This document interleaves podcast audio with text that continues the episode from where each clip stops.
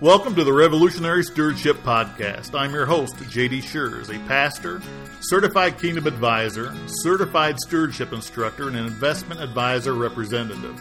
We will be discussing topics such as biblically responsible investing, estate planning, and wealth transfer that will benefit you as an obedient steward. Christianity is revolutionary. Shouldn't your stewardship be as well? This broadcast is brought to you by the Ultimate Christian Podcast Network. Bring up the subject of life insurance in a group of people, and you'll have many different opinions.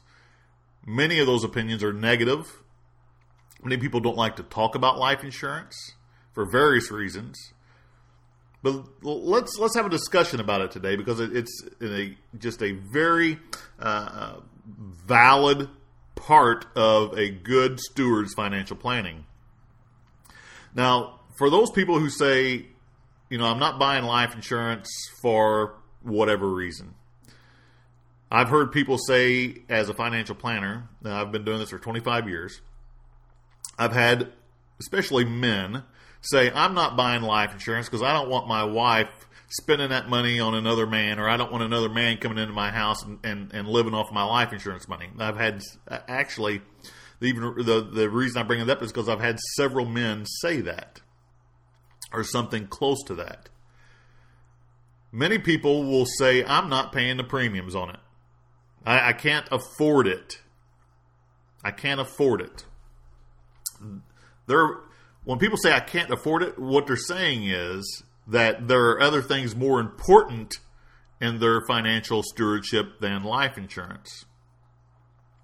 There are Christians who say life insurance is sinful, that we should not uh, rely upon life insurance uh, as a financial means for our families. That we should be presumptuous on God. And you and I both know that we should not presume upon God. But there are many people who will not buy life insurance uh, and use different reasoning from a from a biblical standpoint. Uh, and and when, when I get into those conversations, um, for every uh, a person who says it's it's non-biblical, I can show them a couple reasons that it is. So let's let's actually talk about that. So number one, do I think that life insurance is is biblical? Absolutely, it absolutely is. Um, nowhere in Scripture does it say we should not have leverage, uh, which is what life insurance is. Uh, in our stewardship. Now, the primary verse, I know that, that there there are people who say, well, you know, you could pick a, a verse and, and use it for anything. Listen, there is no doubt in my mind what this particular verse means. 1 Timothy 5 8 says, Anyone who does not provide for their relatives, especially for those of their own household, has denied the faith and is worse than an unbeliever worse than an unbeliever. Now, what that is talking about, now, now I've read uh, uh, the, the, the, the, the issue surrounding uh, that verse. Um, and I believe it, it, covers many things. I think it, it, it speaks of providing for your family in a physical and spiritual way. But for the Gospels to, to speak about stewardship over 2,300 times, there's there's absolutely no question in my mind that 1 Timothy 5 8 also includes financially. You take care of your family. Okay? Let me read it to you again. 1 Timothy 5 8 says, Anyone who does not provide for their relatives, and especially for those of their own household, is denied the faith and is worse than an unbeliever. Worse than an unbeliever. Uh, and I, I encourage you to read 1 Timothy. Um, in, in 1 Timothy 5 16, it says, If any woman who is a believer has widows in her care, she should continue to help them and not let the church be burdened with them so that the church can help those widows who are really in need. So if you, I mean, if you actually really just kind of study that verse, what has happened is, is that widow has been left destitute. Let me read it to you again. 1 Timothy 5.16. If any woman who is a believer has widows in her care, she should continue to help them and not let the church be burdened with them so the church can help those widows who are really in need. Paul's talking, Paul's talking about widows that have been left with nothing. Widows that have been left with nothing. Philippians 2 4 says this Not looking to your own interest, but to each of you to the interest of others. Now, I've, I've not heard other uh, uh, Christian financial planners use Philippians 2 4 uh, in regards to justifying life insurance. But I think it's it, on its on its face value, not looking to your own interest, but each of you to the interest of others, is really life insurance in a nutshell because it says not looking to your own interest. Listen, you you personally cannot collect on your own life insurance, right? You got to die. You're not spending the money. So not looking to your own interests, but each of you to the interest of others. So what you are doing is you are looking to the interest of others, not your own, in regards to life insurance. Now, I can give you more. I don't think we need to. First Timothy 5 8, in, in my opinion, tells us enough. Philippians 2 4 definitely tells me um, that, that we should look for the interest of others. And then 1 Timothy 5:16 is talking about widows who have been left destitute and should not be a burden on the church. Right? So there are a lot of people, and there's is one or two on on the radio um, that that have a lot of opinions about life insurance. I want you to forget everything that you know about life insurance for just a couple of minutes. Just assume that you know nothing. And I'm going to give you a couple of new terms that I want you to absorb. Okay? I want you to absorb and apply it to your own financial plan, your own Christian biblical financial plan. I want you to remember this sentence life insurance is self completing. Okay, just, just hang on to that. Life insurance is self completing. So when I say that, here's how that applies. So when I sit down with, with a couple in particular, whether they be a young family um, in their 20s and 30s, 40s, uh, or someone in, in their 50s or 60s. Being a faith based financial planner, we do things uh, uh, much different. Okay, there's not many of us doing it, but we are different. Um, so the question that I ask, and it, it, there's reasonings for this, but let me give you just a few questions. And and if you've got a piece of paper, if you, you've got an opportunity to write this down, write this down. What is it? What is it that you want to do financially? Now, that's a broad question, right? So many people will say, well, what do you mean? Well, Mr. and Mrs. Smith, you have children. What are your, what, from a financial standpoint, is there anything that you want to do for the children? Well, yeah, Jay, we, we want to send them to college or give them an opportunity to go to college. That's great. That's great. So we write down send children to college. So the first thing that a financial planner from the worldview would say is, well, we got to set up a 529 plan, right? Got to set up a 529 plan. So there's actually two categories here. One is from a biblical perspective, the other is worldview. but let's move on. What else do you want to do financially? Well, um, we'd like to pay off the house uh, uh, early. Oh, okay, that, that, that that's great. So you're telling me you want to be debt free? Yes, yes, yes, Jay. We want to be debt free.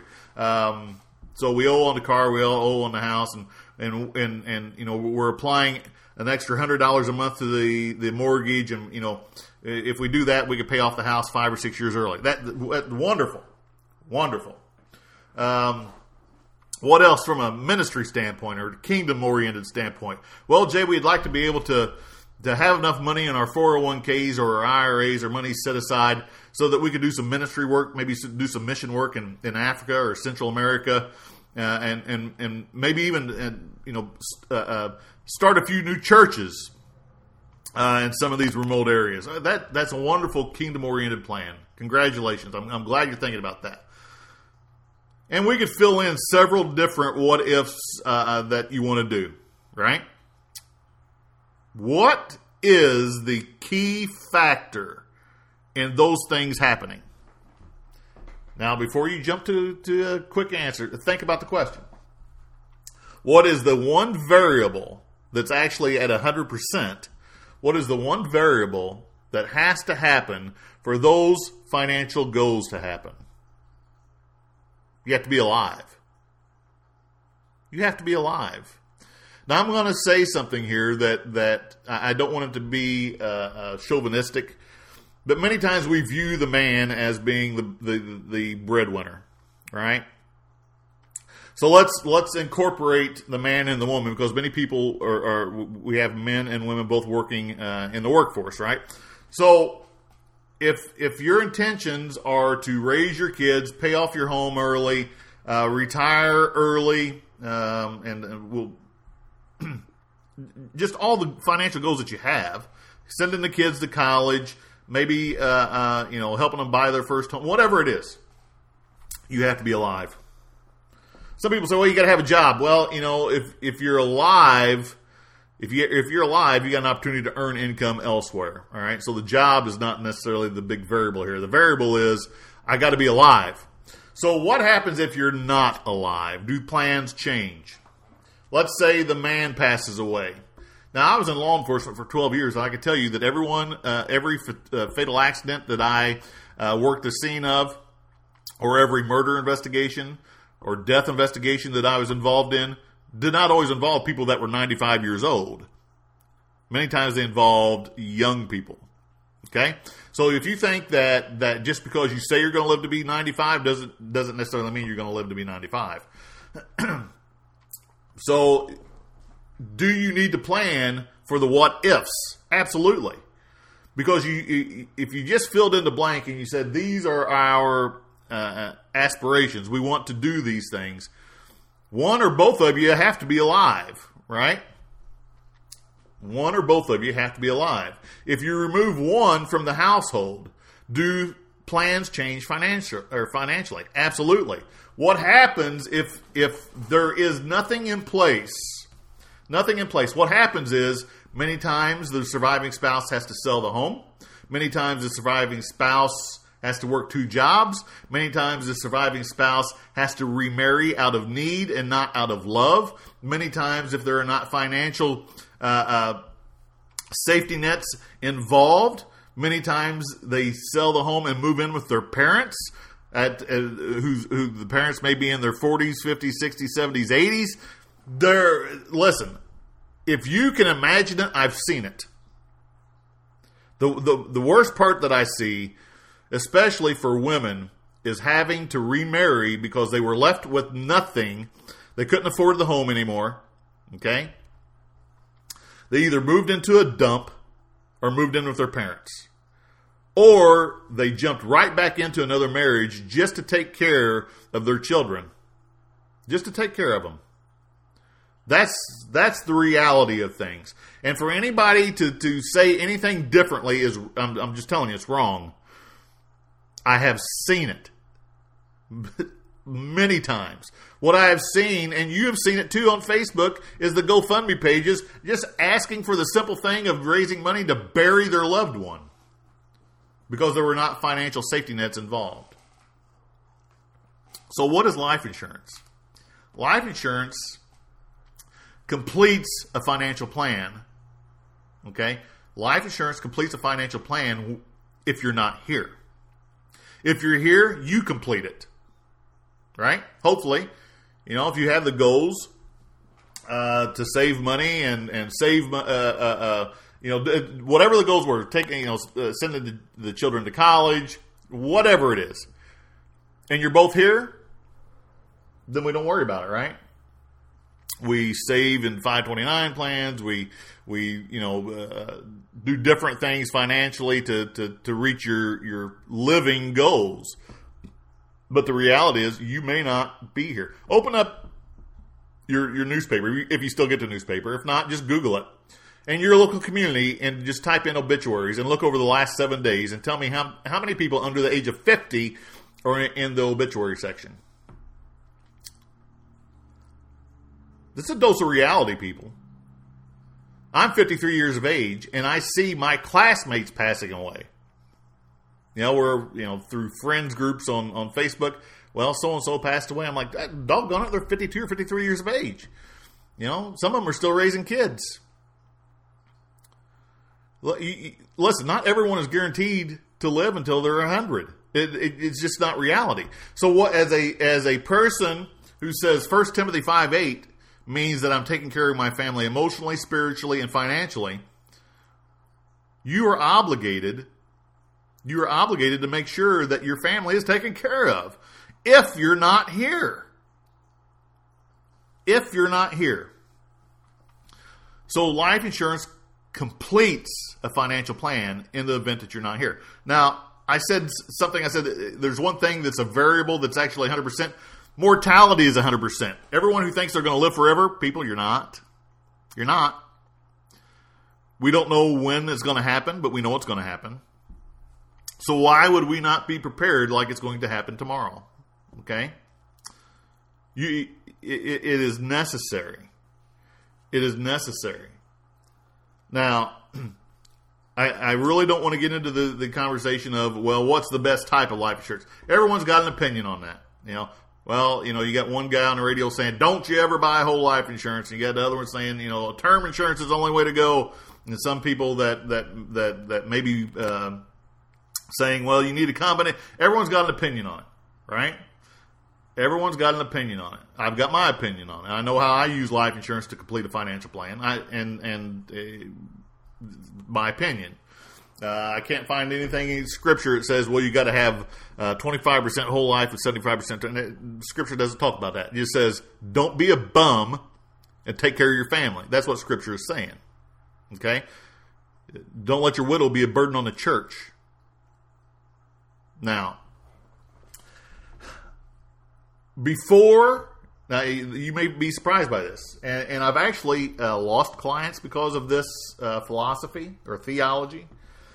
Many people will call me because they know that I'm an investment advisor, and they say, "Jay, I want to invest." Well, how much you want to invest? Well, I got you know several thousand dollars in the bank that we saved, and we want to put it. Uh, we want to invest it. Oh well, investing's fun, right? And, and investing is, is, is you know, people look at it as being sexy. It's the fun thing to do. I will not allow someone to invest with me until I know that they have a, a, a, financial plan that is supported or leveraged by life insurance. I will not. I've lost clients because of it. They're like, we don't want to buy life insurance. We just want to invest. I'm like, I ain't doing it. It's wrong. It's wrong. Let me tell you why I say that. if you look at a house, a house has a foundation.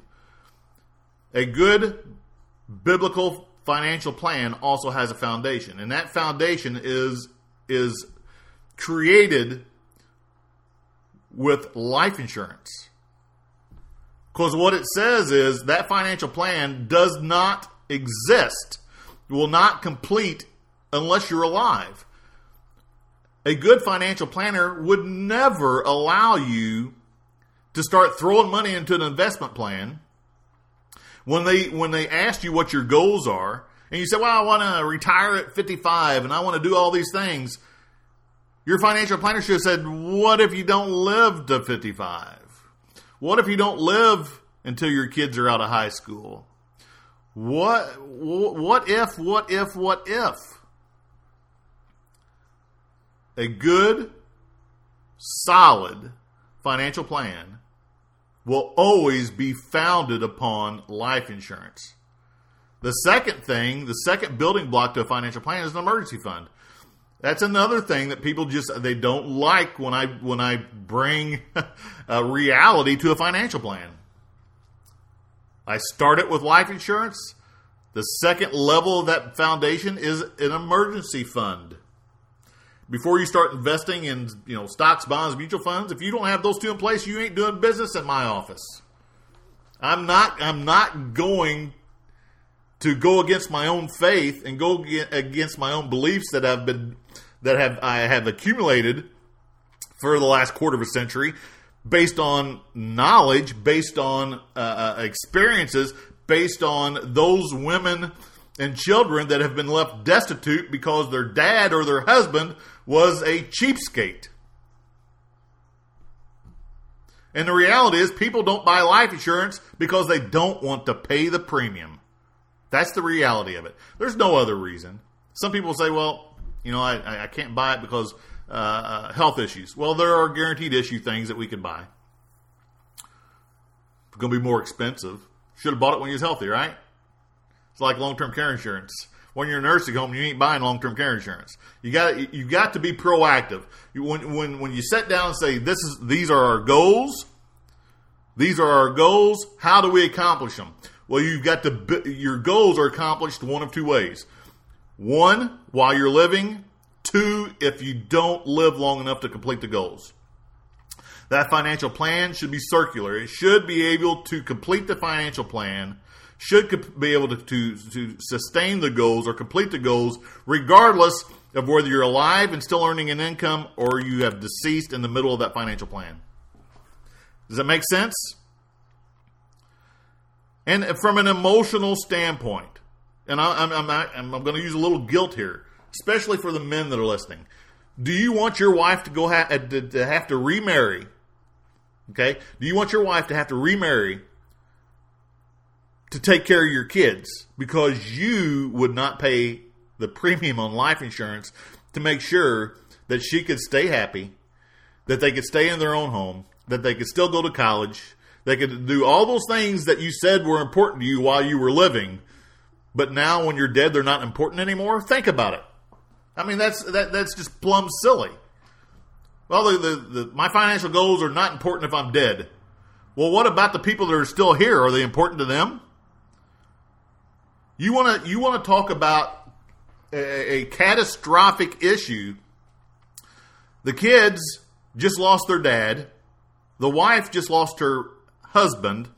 And now they got to figure out how they're going to pay for your funeral, how they're going to stay in their own home, how they're going to survive.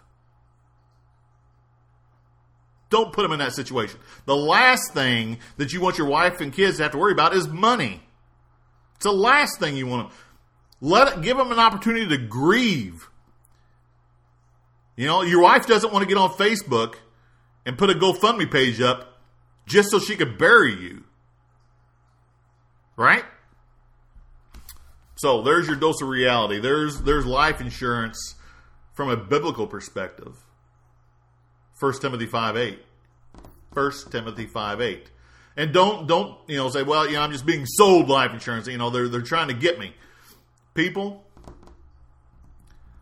oh, there are many reasons to buy life insurance. Okay, many reasons. Everyone's goals are different but it's a really simple concept. How much life insurance do you need? You got to put a monetary amount on your goals, and then you got to put a monetary amount on your debt. So if you owe two hundred thousand dollars on a mortgage, twenty thousand dollars on a car, start adding those up. Okay. do you want to leave your spouse and your children with debt? No, you don't. You don't. Don't make them worry about having to pay debt. So you need enough life insurance to cover that and start putting a monetary number on your goals. Well, I want to send my kids to college. Well, how much does it cost to send my kids to college? Maybe a couple hundred grand. You've got two kids, maybe hundred thousand dollars each. I, depends on where they want to go to school. Uh, depends on what they want to do.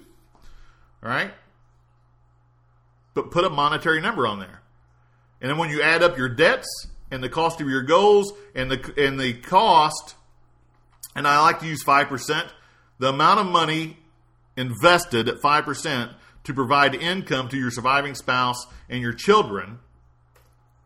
For example, a million dollars would pay your, your surviving family $50,000 a year at 5%. A million dollars. People say, oh my gosh, a million dollars. You know what? A million dollars doesn't go far in a financial plan. It really doesn't. When, it, when we're talking about a, a lifetime income, you know, if you passed away at age 30 or 35, and you want your your family to survive, how long do you want the money, the income to last? If you say, well, ten years, well, what's going to happen at the end of the ten years? You're, just, you're basically just saying, well, they're going to have to figure it out. They're just going to have to figure it out. People, well, let's stop it there. Okay? Let's stop it there. I am passionate about life insurance because I have delivered millions upon millions of dollars of death benefit and I've seen the difference between the family that was underinsured, underinsured or not insured and the family that was. It's night and day. It a completely different environment. If you have questions about it, here's what I. A lot of people have life insurance. They say, "Well, I've got it through work." Well, I'm telling you right now, it's probably not enough. You you have one or two times uh, income at work often. If you change jobs, which people change jobs on average of ten times in a lifetime, you, you, that doesn't go with you. Okay, you're, you're better off having a private plan. That's my opinion. My opinion. But you need to review your life insurance, what you currently have. Is it enough? If it's not enough, then you need to look at the options. But it is a life insurance is a science, right? It's a it's a, a mathematical uh, a number. It's not well. You, you need uh, two million dollars life insurance. No, I don't know what you need. Depends on what your debts are. Depends on, on what kind of income you want to leave your your surviving spouse, um, and what your goals are. Does life insurance change over your life? Absolutely. I think you need more when you're raising your kids, when you're raising your family. As you as you eliminate debt and eliminate your your requirement to provide an income, life insurance changes. You may need a, you know a, a higher number, let's say a million, couple million bucks when you're 30 years of age, and when you're 60, do you need that? Probably not. But everyone is different. Each plan is different. Each plan is different. I love to use uh, uh, life insurance as leverage for people to fund the kingdom upon their death. That they could actually leave their IRA to the kingdom, which would be non taxable to a charitable organization, and leave life insurance, which is non taxable, to their spouse or their children. It is a tool, it is leverage, it, it, it, it is needed in a financial plan. Regardless, if you have questions about your current plan, I'd be happy to, to give you a review. Um, if you if you don't know, if you're just if you just hate salespeople, right? A lot of people do, and you want to talk to a guy that's not going to try to sell you something over the phone, then pick up the phone and call me. Right? Pick up the phone and call me. I'll give I'll give you an. Uh, it, it doesn't take long to figure out what the magic number is. It's just a series of questions. It takes five or ten minutes.